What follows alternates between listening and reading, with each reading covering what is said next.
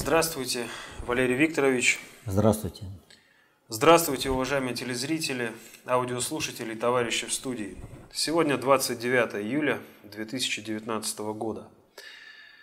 Два выпуска «Вопрос-ответ» э, не вышли в эфир в связи с э, вторым выездным семинаром, э, организованным нашим фондом. Поэтому те, кто будет искать хронологию, предыдущий выпуск был от 8 июля. На сегодняшний день у нас достаточно много вопросов поступило на сайт. Начнем с вопроса от Артура.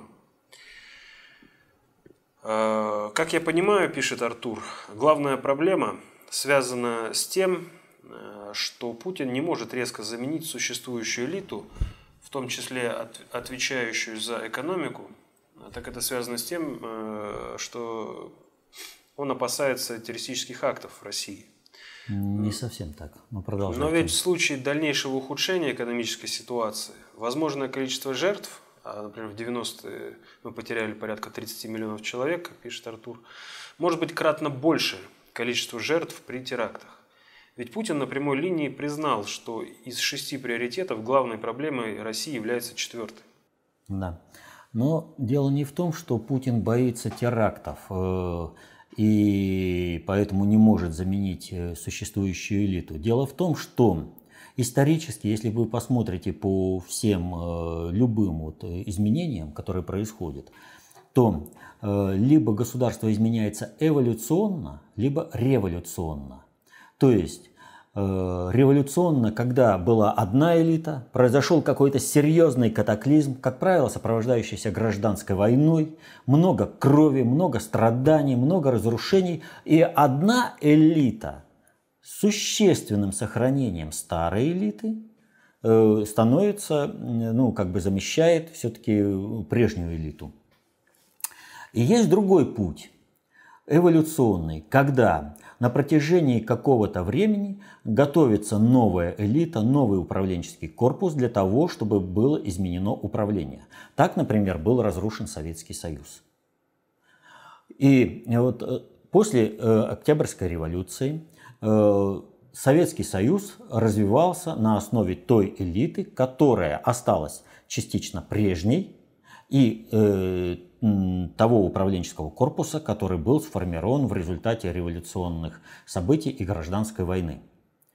Плохо ли, хорошо ли э, это было, пока э, новый управленческий корпус набрался знаний, э, умений управлять. Это, естественно, в 20-е годы сопровождалось массовым бюрократизмом, понижением качества управления. Это, это очень сложный процесс. И плюс процесс э, революционную смену элит, он всегда сопряжен с социальными катаклизмами. В данном случае конкретно это была гражданская война.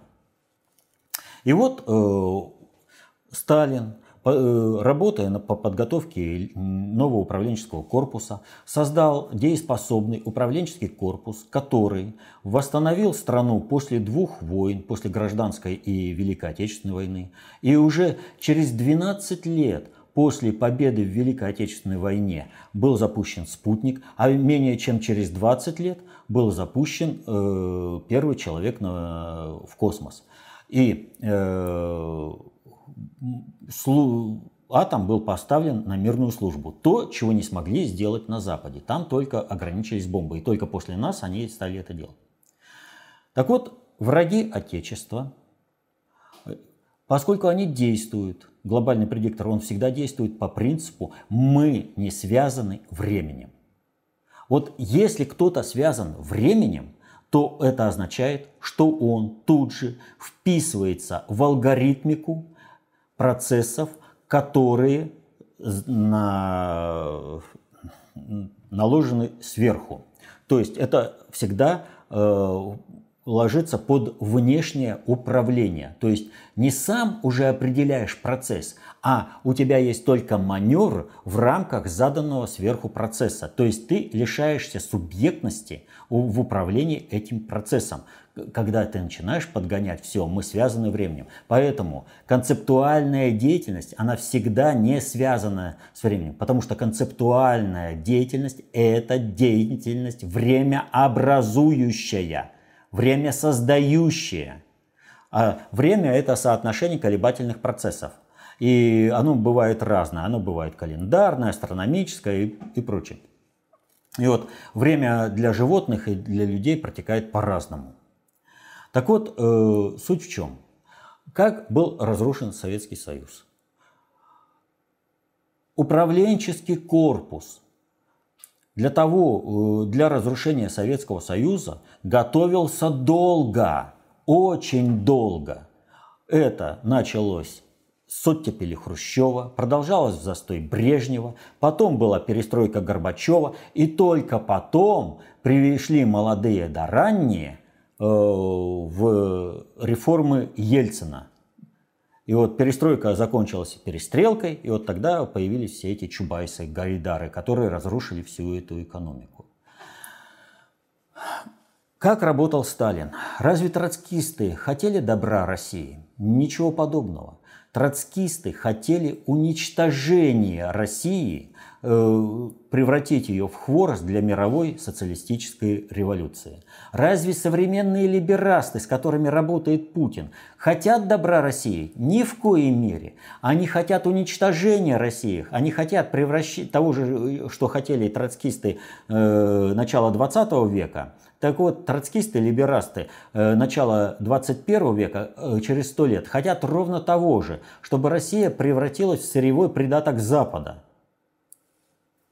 Сталин сумел вписать и заставить работать эту элиту, этот управленческий корпус троцкистский, на создание мощного Советского Союза. Ровно тем же занимается Путин. Он заставляет либерастов работать на возрождение э, России. Понятно, что чем больше Россия возрождается, тем меньше остается ниша для, собственно, либерастов. И именно с этим связан Майдан, который они устраивают чтобы вернуться, как они считают, в их святые 90-е, когда Россия гибла в результате экономических э, потрясений и перестрелки. Но если правильно управлять, то либерасты в любом случае будут работать на возрождение России. Это очень много там аспектов. И, в принципе, как это делается, можно изучить на истории э, Советского Союза времен Сталина. Поэтому, если здесь работать спокойно, то ниша в государственном управлении для либерастов, она будет исчерпана ровно, э, ну как вот, постепенно, по мере того, как либерасты будут э, работать на возрождение э, России. И задача здесь не допустить социального катаклизма. Либерасты ненавидят Россию. Они хотят уничтожения России, они хотят превращения э, России в сырьевой придаток Запада. И для них устроить э, по всей стране сплошную Саяно-Шушинскую ГЭС, это вообще не заржавеет. Так вот, нужно пройти между Сцилой и Харибдой, заставить их работать на возрождение России и не создать им условия, когда они массово захотят э, обрушить все здесь в России. Это очень сложная задача, очень сложная задача. Но, как видим, Владимир Владимирович э, великолепно с ней справляется.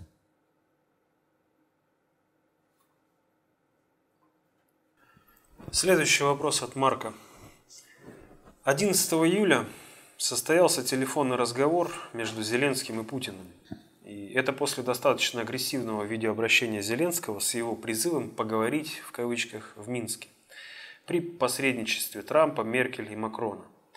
Это видеообращение – очередное шоу, где Зеленский опять делал то, что умеет делать хорошо – выступать перед камерой. Почему Путин вышел на контакт после такого неуважительного обращения? Что это? Проявление достигнутых договоренностей? Удар по идее о российской агрессии? Или вход в управление, когда люди, стоящие за Зеленским, хотели решить внутренние задачи перед выборами?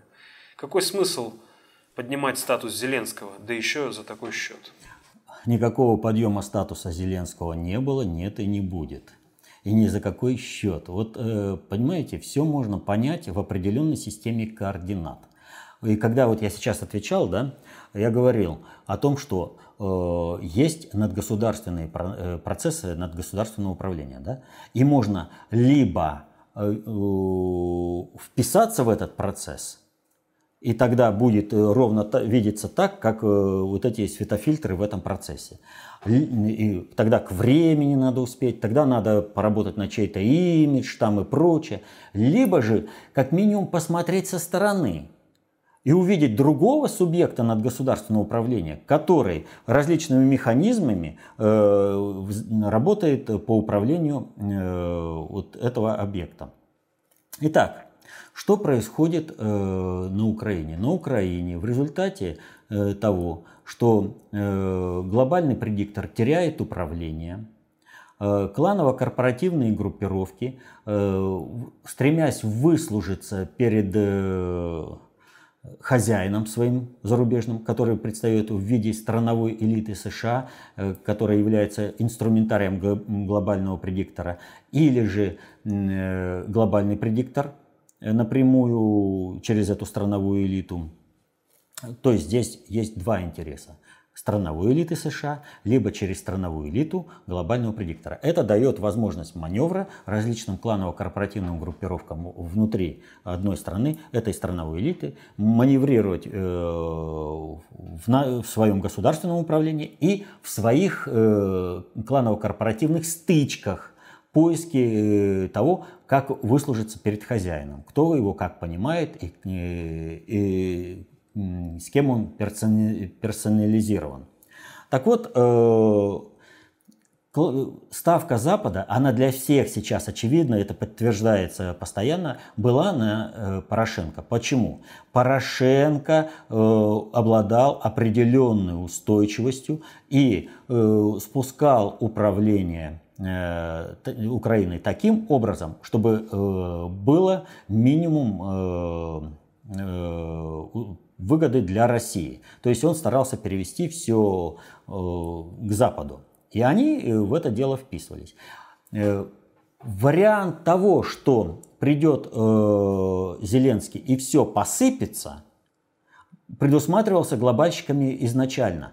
Провели тест, долго работали на то, чтобы из Зеленского сделать президента Украины, сняли даже сериал, когда провели тест, э, э, Зеленский встретился с послами западными, он эти экзамены провалил полностью. Он оказался абсолютно недееспособным к государственному управлению. Соответственно этому э, глобальщики и западные страновые элиты поняли простую вещь что если привести Зеленского, то у России появляется большое окно возможностей по вписанию Украины и включению ее снова э, в состав Большой России.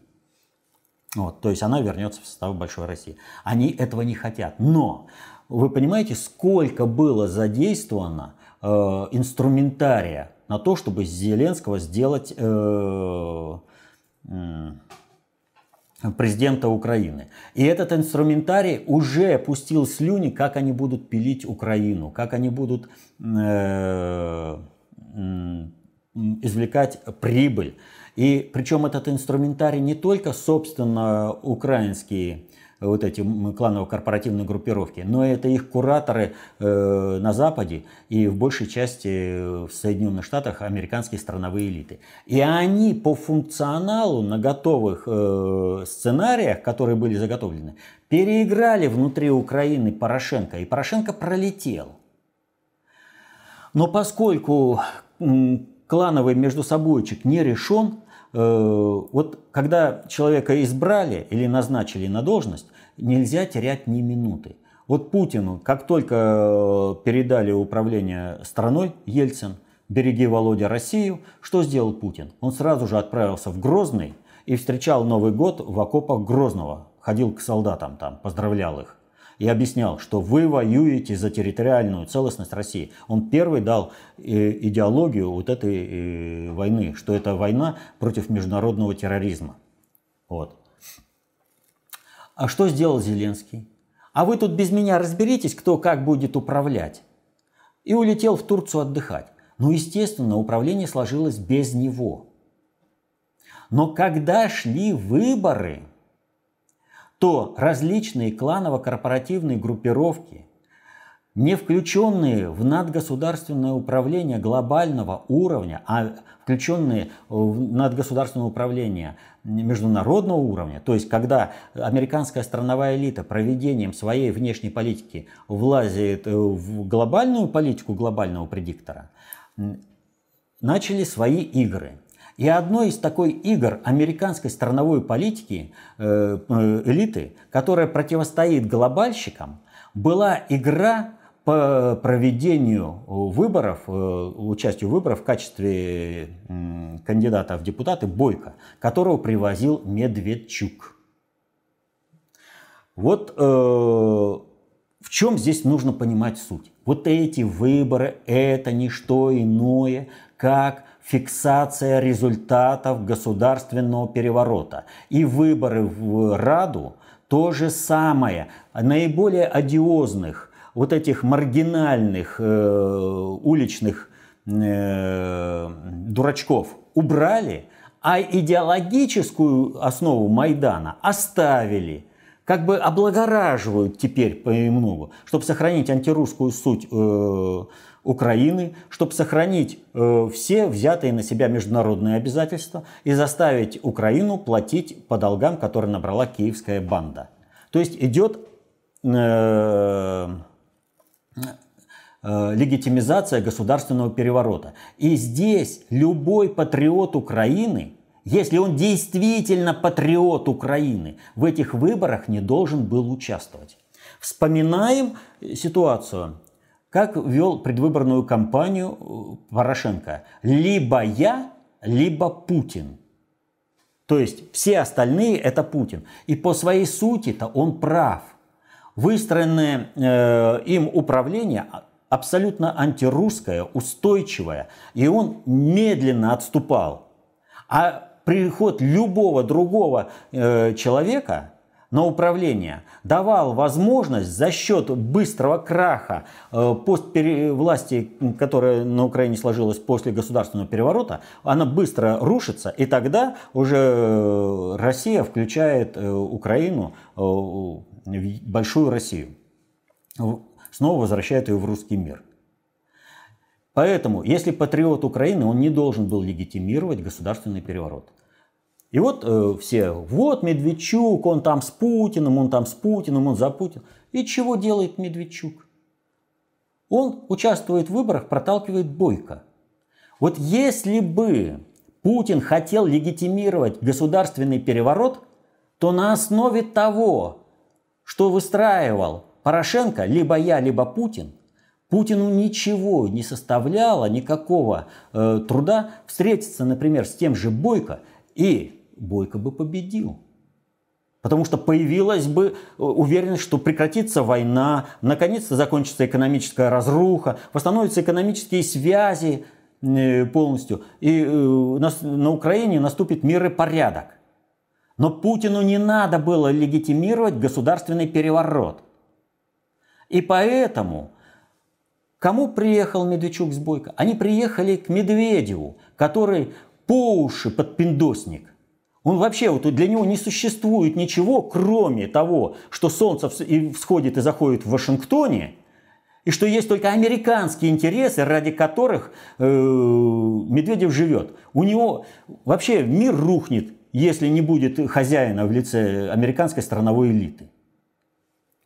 И вот Тут выясняется такая вещь, что наши кланово-корпоративные группировки начали резко играть э, на этом украинском поле. И нужно было эту игру порушить по одной простой причине, что успех игры вот этих кланово-корпоративных группировок, замкнутых на американскую страновую элиту, э, однозначно приведет к ухудшению ситуации с вялотекущим Майданом здесь. Вот когда говорят, нет Майдана, где вы видели? В субботу вы что видели?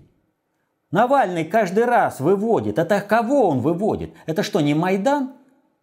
Они целенаправленно сделали ситуацию, когда их не допустили до выборов. Они что, идиоты что ли, э, чтобы так подписи собрать? Нет.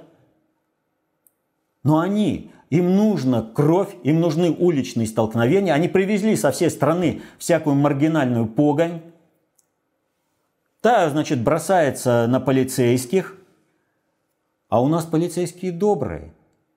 Одно дело вот в Судане. Разогнали мирную демонстрацию, да? 90 погибших. Жилеты э, во Франции постоянно выступают, там уже 11 погибших. А сколько покалеченных? А у нас, значит, э, в лицо полицейскому распыляют газ, бьют его, э, бутылками кидаются, да? А их 3-4 человека берут и на руках несут. Не дай бог его поранить, эту маргинальную сволочь. Вот. Но то, что либерасты не имеют поддержки в народе, для них всем очевидно. Что только самая погонь пойдет за ними, для них тоже очевидно. Поэтому что они делают? Они делают самое подлое. Они втягивают детей, школьников в политику. Обманывают их. Они школоту втягивают. Ну, ну, ублюдки, они есть ублюдки. Это вот либералы, они ублюдки. Вот. И что делает еще? Навальный каждый раз подготовит все это на улицу, а сам в это время присядет. Э, он постоянно что-нибудь такое сделает и посидит, пока э, все это пройдет. Поэтому он как бы за то, что происходит на улице, уже не имеет никакой ответственности. Он уже свое наказание получил. То есть Майдан идет велотекущий. И если бы вот все элементы Майдана которые э, на предыдущих этапах не были выбиты, сейчас бы на улицах у нас творилось похлеще, чем в Киеве. Вот было в феврале 2014 года. Так вот, э, суть в чем? Нам нельзя, вот, э, чтобы вот это к нам пришло, Майдан. Значит, что нужно сделать? Вот. Нужно сделать простую вещь. И Путин этим воспользовался. Путин намекнул Зеленскому, позвони. И тот, э, а я тебе отвечу.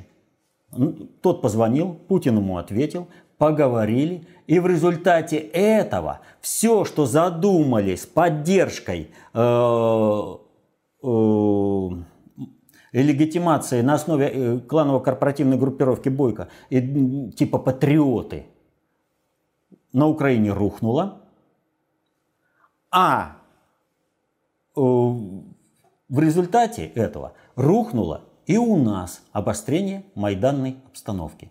Ну, по сути, ведь Медведчук э, поступил э, подло. По сути, он ударил Путина в спину ножом. Но что делает этот, э, дальше Медведчук? Ну, как всегда, украинские политики, предать это не предать, это предвидеть. И он, Володь, ну ты что, обиделся что ли? Ножом в спину ударил, и при этом, ну что, ты обиделся, что ли? Они привыкли, что они подлечат э, по отношению друг к другу. То есть чести, порядочности для них вообще не существует. А дальше Путин еще делает один ход. Он встречается с Медведчуком. И в результате, э, ну там встреча это вообще нужно видеть, э, как э, и Путин говорил, как Медведчук говорил и все прочее. То есть, естественно, в кулуарах сказать, что ты мерзавец, это безусловно. Но на камеру другое. И в результате этого Путин свару межкланово-корпоративную на Украине резко усилил. В результате он туда американцев, американскую страновую элиту просто засунул. Им сейчас э, проводить Майдан в России вообще никак э, сил не хватает. Им надо там, внутри Украины, разобраться со всей этой э, склокой. Если бы Медведчук не при, с Бойко не приехали, не встретились с Медведевым, то никакой нужды Путину встречи это звонить, э, зель, э, вернее, чтобы Зеленский позвонил и поговорили, не было бы. Это, эти думали, что переиграли Путина. Путин одним звонком порушил им всю игру. Одним звонком. А когда провел встречу с Медведчуком, он окончательно все разрушил. Так что Пусть одни злочестивые вкушают гнев других злочестивых, а мы в сторонке постоим. Так что никакого э, участия там в, в, в поднятии имиджа Зеленского и все прочее даже близко нет.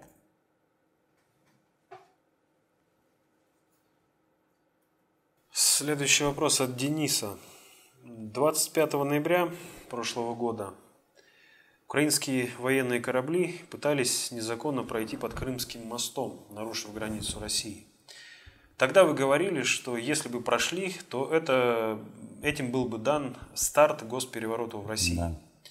Сейчас ситуация, по вашим же словам, это попытка госпереворота на остаточных ресурсах. Да.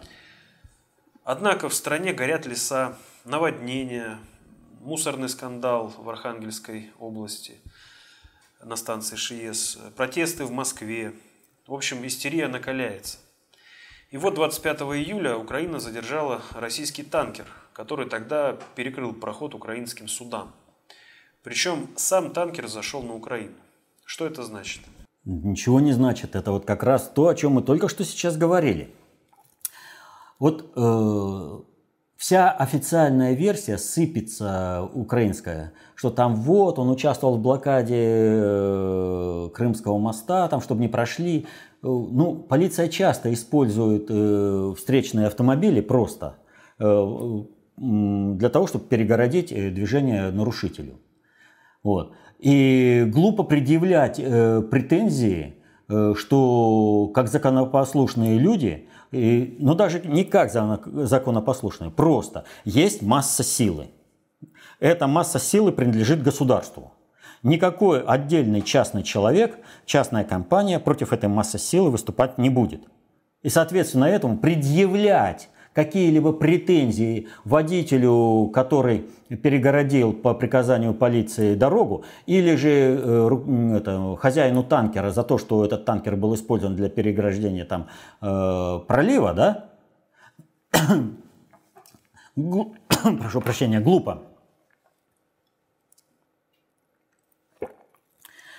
Более того, если он внесен в санкционный список, то диспетчер, прежде чем дать разрешение на захождение в порт, с этим бы соотнесся. Однако он зашел спокойненько, постоял, и только потом к нему пришли. В чем суть?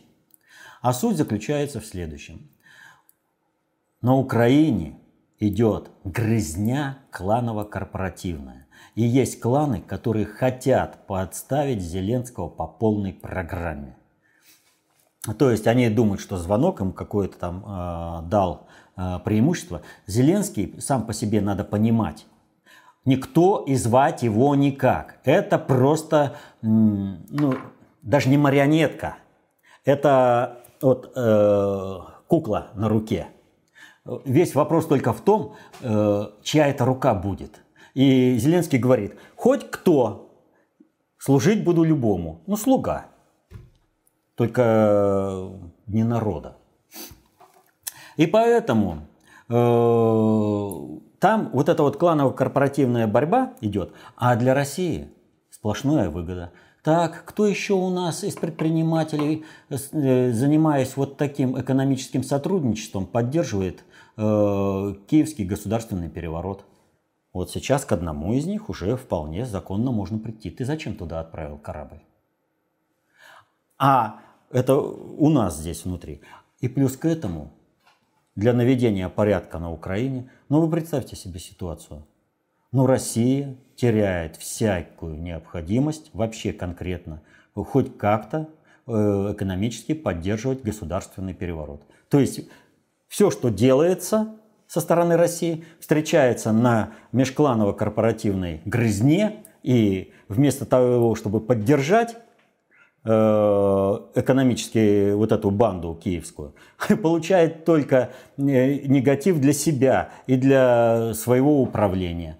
Но при этом Украина всем демонстрирует, что она не государство вообще. Это дикое поле, где всякий, у кого есть винтовка, обладает властью. Как по МАУ, винтовка рождает власть.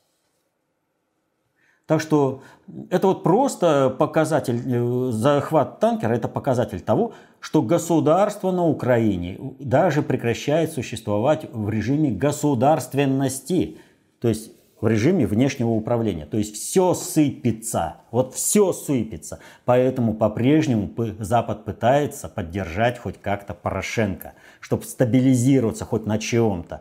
Ну, может быть, Порошенко, ну, это, э, Зеленского предпочтут зачистить.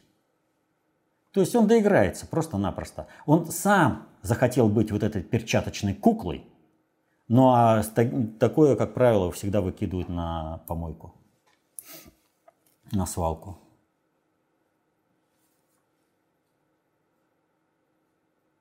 Следующий вопрос от Артема, который свой вопрос начинает с вашей цитаты. Люди, поддерживающие КОП, не могут выступать против государства. Да. Это новое правило ДОТу, спрашивает Артем. Это жизнь. На чем основывается ваша фраза? Что вы понимаете под выступлением против государства? Митинг в знак несогласия с решениями местных властей – это выступление против государства? Судя по вашим выступлениям, любой митинг в вашем понимании – это антироссийский и антигосударственный Майдан. Как в принципе, так... да, в пределе. Как тогда доносить до власти свое несогласие? Молчать? Тогда будет как с пенсионной реформой. Пример из жизни. У нас в Кирове решили построить завод по переработке ядерных отходов. Никому это не понравилось. Но по вашей логике показывать это через митинги нельзя. Выступаешь против государства. Сиди и травись радиоактивными отходами. Все для государства. Так? Нет. Абсолютно нет. И для человека, изучающего концепцию общественной безопасности, вот это, ну, извините, абсолютно не, ну как бы вот сказать-то так. Ну, короче, все не так. Значит, есть две формы социальной организации общества. Это банда, где винтовка рождает власть, и есть государство, субкультура самоуправления общества, общественной в целом знач... делами общественной в целом значимости и на местах. И государство – это система выживания народа без потери его культурной идентичности, то есть своего культурного своеобразия. Как доносить вот на, э, до властей? А что значит донести до властей свое несогласие?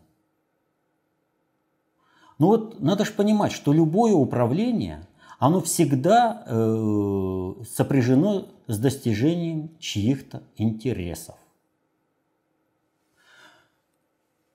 Ну вот вы донесете через митинг э, свое несогласие. И что?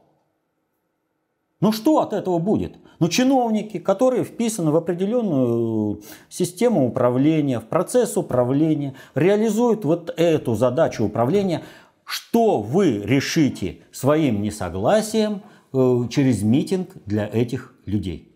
Ну что? Ну вот, парламент Франции принимает закон, по которому отменяется э, положение, что в семье есть мама, папа, и принимается постановление, что есть родитель один, родитель два. Против этого закона под стены парламента вышел миллион французов. Миллион! Это что-то решило? Нет. Сейчас во Франции родитель один, родитель два. Где-нибудь, хоть когда-нибудь митинг что-нибудь позитивно для людей решил? Нет. Митинг всегда позитивно решает только для тех, кто этот самый митинг организовал. В какой степени этот митинг соотносится с интересами государства, а в какой нет – это, конечно, э, вопрос особый. Вот, можно говорить, что вот он был наш Майдан Болотная, и вышли на, люди на поклонную благодаря Сергею Ивановичу Кургиняну. Э, в принципе, в данной ситуации можно сказать ему спасибо. Вот. Э, пусть не в той мере, но в принципе было действие, которое способствовало тому, что Майдан у нас не получился. Поклонная в этом плане много сделала. Но был интерес кланово-корпоративных группировок, чтобы это произошло. И это было поддержано. А к чему привел антимайдан на Украине? Кто-нибудь про него что-нибудь слышал? Ничего не слышал. И здесь простая вещь. Вот если вам что-то не нравится, а это не про... вот государственная система не защищает, у вас вопрос такой. Спасение утопающих – дело рук самих утопающих. Да, я понимаю, легко, комфортно, попрыгал на митинге, поорал, все прочее. Ты пришел, а Васька-то слушает да ест. И процесс управления, как он шел, так и идет. Весь вопрос только в том, вы докричитесь до Путина. И сможет ли Путин в ручном режиме что-то сделать? Или не сможет? Но Путину нужна поддержка народа, народа, понимающего процессы управления. Хотите, чтобы не было ядерной свалки – Значит, что нужно сделать? Значит, нужно самому войти в управление. Это значит самому засесть за учебники, изучить, как протекает управление в сложных социальных суперсистемах. Это самому сесть за написание определенных работ, аналитических записок, определенных писем. Нужно создать такое информационное поле, Управление процесс информационный, распространение информации есть управление. И если человек понимает, как осуществляется управление, выходит со своей информацией на массы людей, он тем самым дезактивирует то управление, которое происходит. Он рушит э, вот эту кланово-корпоративную группировку по ее интересам – он противопоставляет сопротивление народа, действительно сопротивление народа. Но для этого нужно создать информационное поле, для этого нужно войти в управление. Чтобы у кого-то с их интересами не получилось реализовать эту свалку, нужно показать, что им реализация вот этого выйдет таким боком, что мало не покажется. Им проще отказаться от этой свалки. Им проще работать на интересы людей – а это работать. Это кропотливый труд. Это не обойдется, что, а, вот я проявил социальную активность, один раз часок попрыгал на Майдане, на митинге. Это нужно сидеть за учебниками, изучать, как протекает управление, и писать, писать, писать. Участвовать в социальных группах э, в интернете, писать аналитические записки и письма э, во властные структуры, в СМИ, Нужно создавать действительно управленческое неприятие вот этого процесса управления. Чтобы было понимание у народа управления. А так, те чиновники, ну вот вы попрыгали на Майдане, попрыгали на этом митинге, но чиновники остались те же самые, и у них остался тот же самый интерес – ну, когда мошенник э, вам скажет, я пришел для того, чтобы вас обмануть? Он не придет и не скажет так. Более того, если надо, он выйдет и с вами же вот, вот, все, нормально. А дальше процесс-то идет сам по себе. Нужно же остановить процесс, вам шашечки или ехать. Если шашечки, вон бегом на Майдан, теряйте время, здоровье и прыгайте там. А если вам ехать, Садитесь за учебники, изучайте и входите в управление. Поймите, никто не защитит интересы вашей семьи, ваши интересы, ваших детей, если вы их не будете сами защищать, если вы будете время тратить на то, чтобы на митинги прыгать. Надо повышать управленческую грамотность населения – и вот тогда создание массовой статистики, вот эти варианты, когда чиновник э, для того, чтобы получить какой-то гешефт, отработать какую-то взятку э, и создать неприемлемые условия жизни для населения, он не сможет реализовать свои преступные замыслы. Не сможет. Так что вот, есть два пути. А государство – это система выживания народа. В государстве живем, не в банде. И когда начинают орать, а вот надо принимать политически мотивированные решения, вон на Украине принимают политически мотивированные решения. Нравится? Бесгосударственность всегда хуже э, государственности. Государство надо медленно реформировать. Я понимаю, что реформа звучит э, издевательски по отношению к людям, которые пережили перестройку, перестрелку, реформы так называемые ельциновские, чубайсовские. Но в данном случае, в позитивном смысле, в интересах народа должна быть произойти реформа. А кто это сделает, кроме как народ не будет понимать процессов управления, не будет, народ не будет соучаствовать в процессах управления, то Прыгайте, не прыгайте, чиновники решат ровно в тех интересах, в которых они запустили этот процесс. А любой процесс запускается, когда есть баланс интересов. Вы не можете противопоставить альтернативно мощное управление? Все. Не можете создать информационное поле, которое не будет э, способствовать э, реализации этих преступных замыслов. Все, оно будет реализовано. Прыгайте, вы не прыгайте на Майдане. Над вами будут просто смеяться, как над дурачками, и все. Ну, поскочите еще. Вон сколько дебилов скакало на Майдане на Украине. Счастливы? Лучше им стало жить. Коррупции стало меньше. Экономика повысилась. Может, и войны у них тоже нет? Ну давайте, бегом на Майдан. Повторите пример Украины. Митингов захотелось вместо того, чтобы сесть за учебники и работать над собой, а потом идти и заниматься управлением. Потому что, еще раз говорю, совершенно неважно, занимаешь какую-то той должность или нет. Мощность твоего, твоей информации решает. Мощность. Если в обычной войне побеждает тот, у кого лучше винтовка и кто лучше ей владеет, то в холодной, в информационной войне – а все приоритеты выше шестого – это информационные приоритеты.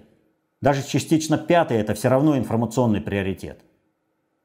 Так вот, в информационной холодной войне побеждает тот, у кого лучше, мощнее информация и кто лучше ей владеет. Есть информация мощная, методологическая, концепция общественной безопасности. Есть аппарат применения, ДОТУ, достаточно общая теория управления.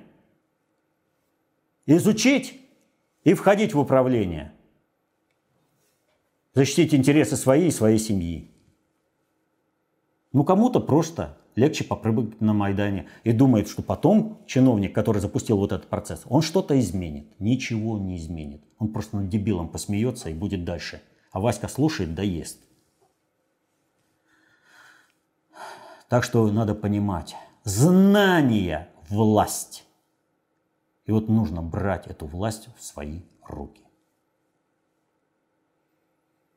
А власть, если уж пошли определения, это реализуемая на практике способность управлять. И вот снова мы пришли к информации управления, процесс информационный.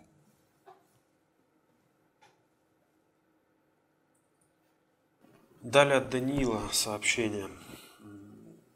Марксизм это идеология порабощения, созданная ГП, чтобы снизить потребление человечества. Коммунистическое движение в России зарождалось из марксизма, так как в нем были идеи, близкие народу, строй без эксплуатации трудящихся.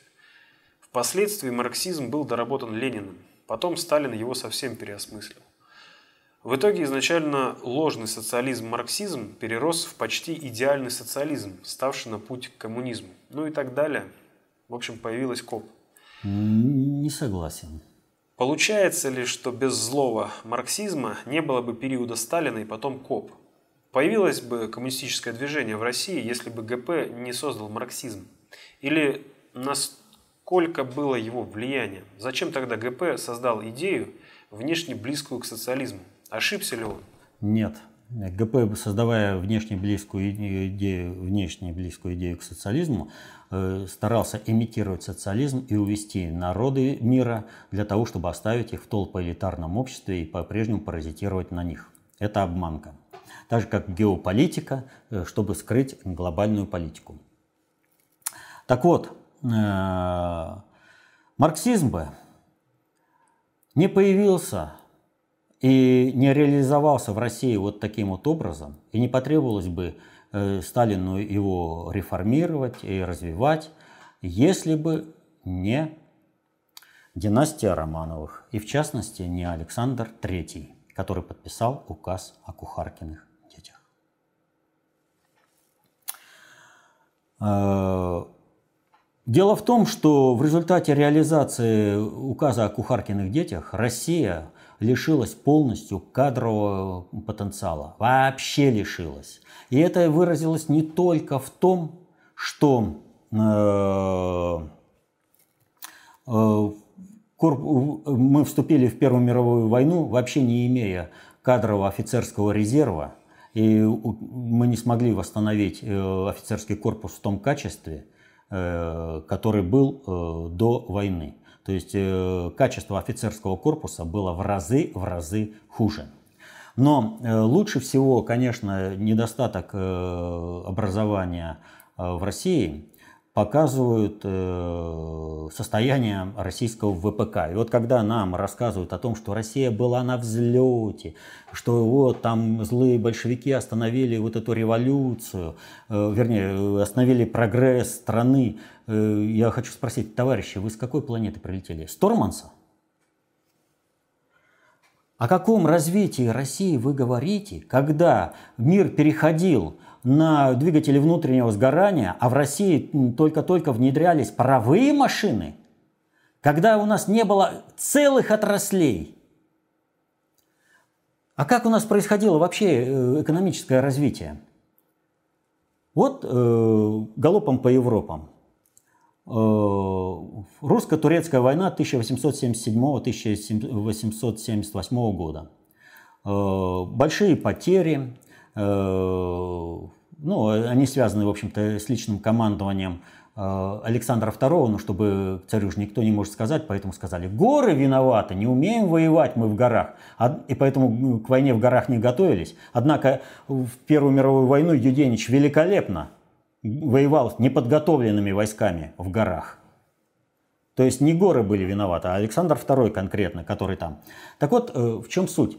Э, русско-турецкая война – это, по сути, первый европейский такой конфликт э, серьезный, в котором впервые было применено достаточно массово магазинное оружие. Там порядка 39-40 тысяч винчестеров было у, у кавалерии башибузуков э, турецких.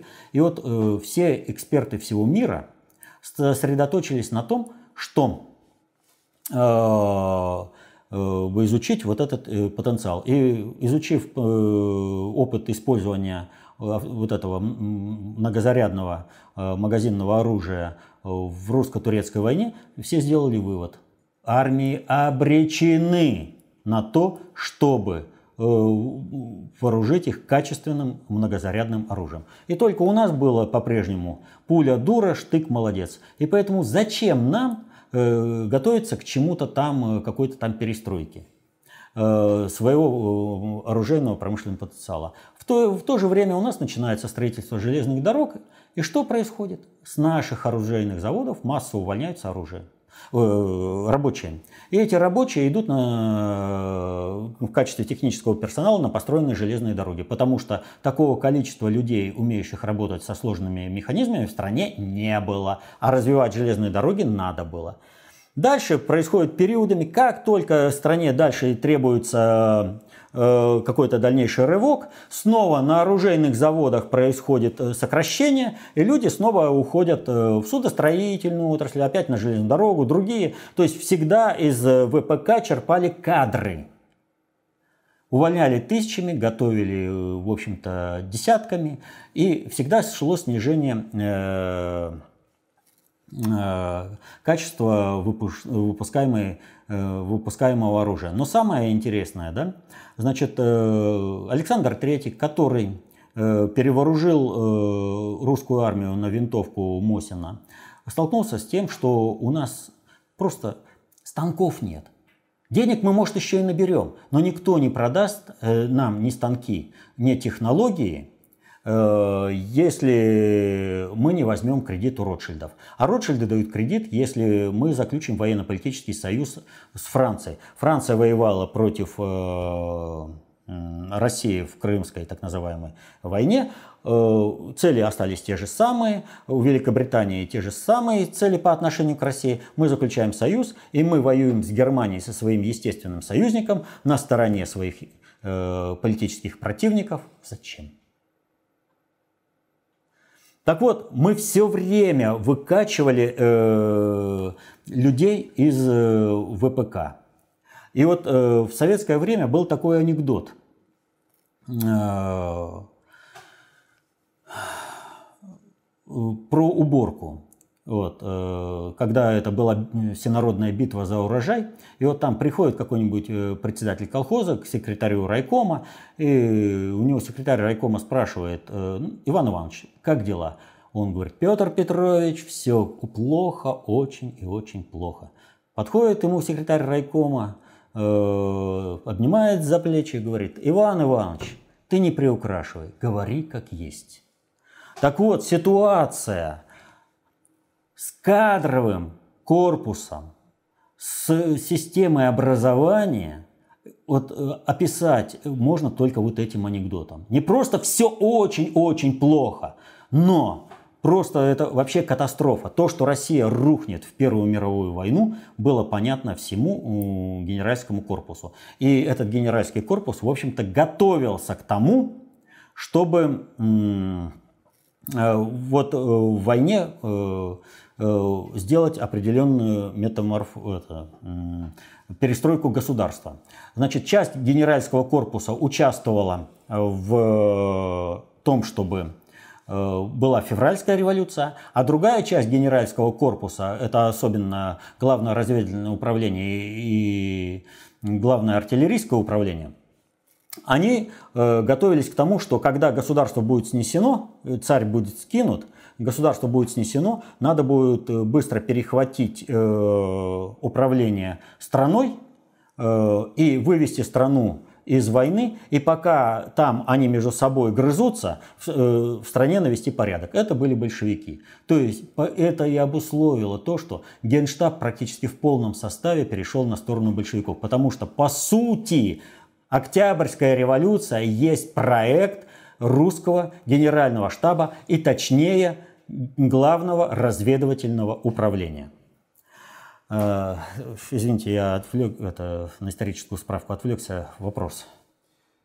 А зачем ГП создал идею внешнего Так вот, для того, чтобы обманывать людей. Так вот, если бы мы не просели вот так из-за Романовых, и особенно из-за указа о кухаркиных детях, Сталину не было бы необходимости проводить э, какой-то ребрендинг марксизма.